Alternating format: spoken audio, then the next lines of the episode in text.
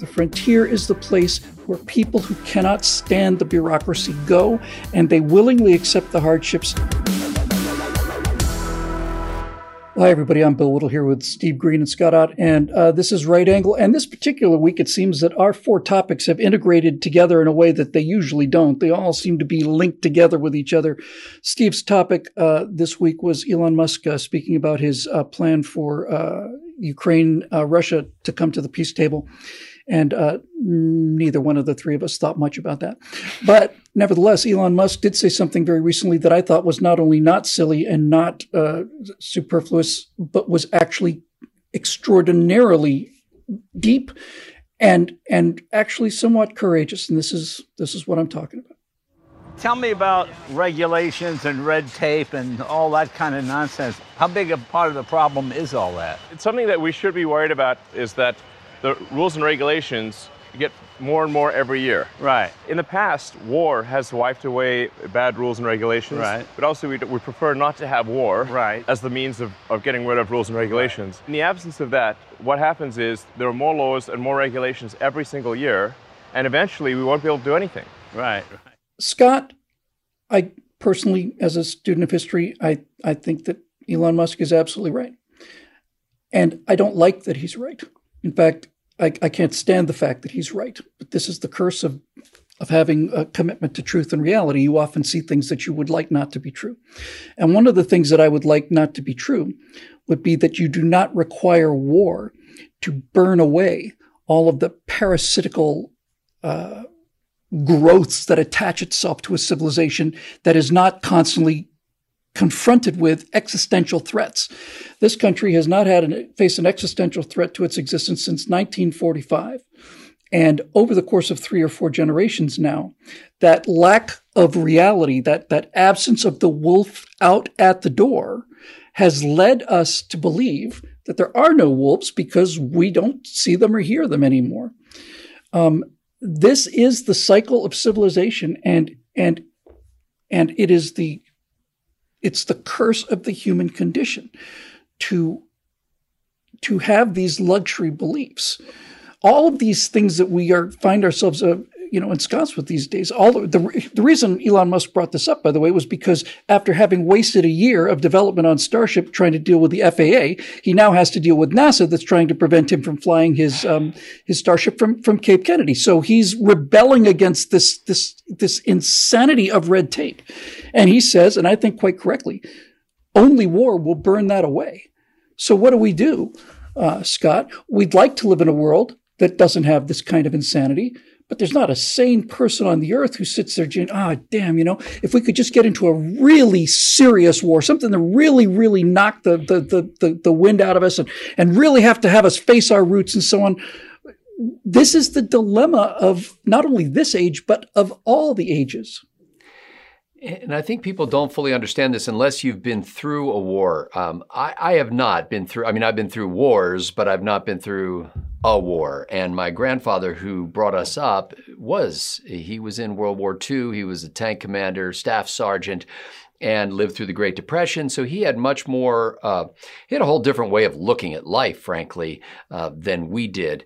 And um, I think the thing about war is kind of like that old saying where, you know, if you if you know you're going to be executed in the morning, it sharpens the mind. You know, it's like when when you've got a single purpose around which all forces, resources, and people are being marshaled, uh, then it it it cleans away the dross. Everything else is not as significant. And so you don't have bureaucrats building their little principalities and hoping that they'll have a good career with two pensions when they uh, when they step out of this government service and into another. Um, they're much more focused on how can we get this Manhattan project to fruition so that we can end this war and save these boys' lives. Um, that is the kind of thing that I think Musk was talking about. It's not that we want a war, it's that the clarity of mind that comes when you're faced with an existential threat seems, for some reason, despite long history and experience that the human race has had in dealing with stuff like that, it seems only able to be triggered by the actual shedding of blood. Like for some reason, we can't just turn that switch on in our minds and say, you know what, this is silly. We have a greater purpose here. Now, if you if you want to get all judgmental about that and say, well, yeah, it's those darn bureaucrats and that's the way they're thinking, or just look at your own marriage.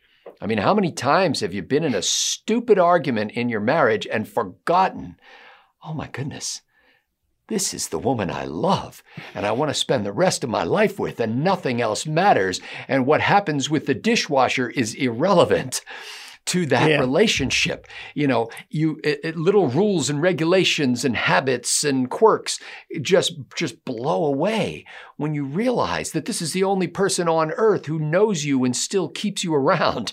You know, and it's that kind of uh, attitude I think that we need to develop toward this great republic toward the great purposes to which we are set our hands, toward the idea of going to Mars or whatever it is. It's like, there's something greater here. It's not that we ignore safety regulations, for example. We've certainly learned the lesson in the past of people who ignore those, but it is that we are much more intentional about what we are here to get about. And, uh, you know, that was kind of the magic of John Kennedy standing up and saying, you know, essentially by the end of the decade, we will put a man on the moon and return him safely.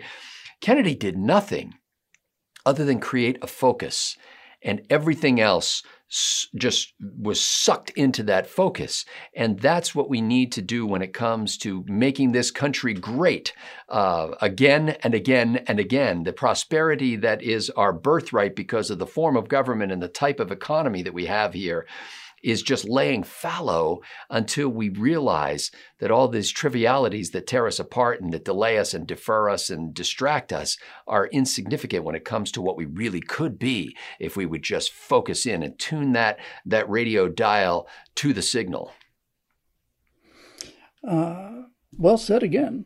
Uh, Steve, you and I are history buffs. We're history freaks. We're history nerds. We're history perverts. We're all those things. All of that. Uh, and and so we both have seen, especially in recent American history, the difference between a war general and a political general, and how, yeah. along the lines of this entire argument, that when serious times come, the frivolous are pretty quickly pushed out of the way.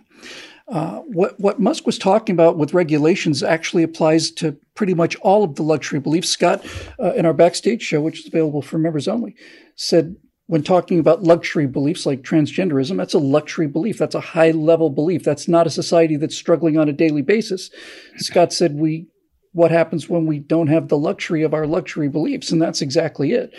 So I guess my point is, Steve, is that um, is that if you are on patrol now on a destroyer uh, in the U.S. Navy, you will be subjected to a large number of questions and a fair amount of brain cycles in your time being dedicated to learning about the correct pronouns to use when, when dealing with your fellow shipmates.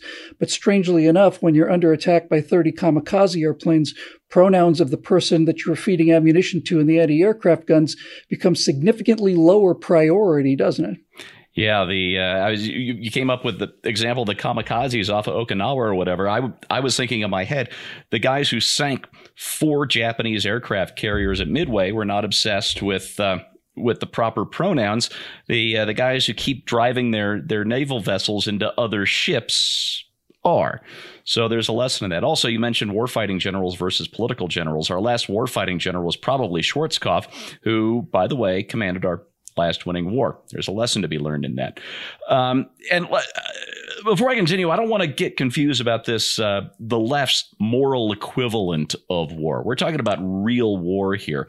Uh, this whole moral equivalent of war is always just an excuse to take away our our liberties and our and our property. Uh, you know, oh, we have to fight the, uh, we have to save the environment. Oh, we have to do this, we have to do that. But it's always just a new excuse for the for the same old stuff. So let's, let's not talk about the moral equivalent of war. We're talking about real existential threats to our national existence, making us go, oh, we have to cast the BS aside.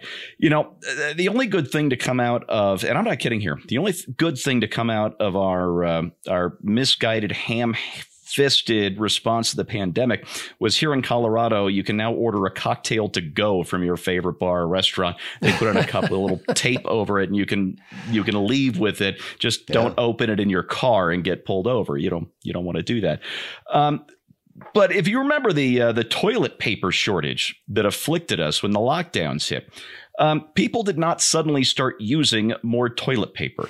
There was the same amount of toilet paper being produced in this country and around the world. So why couldn't anybody get toilet paper?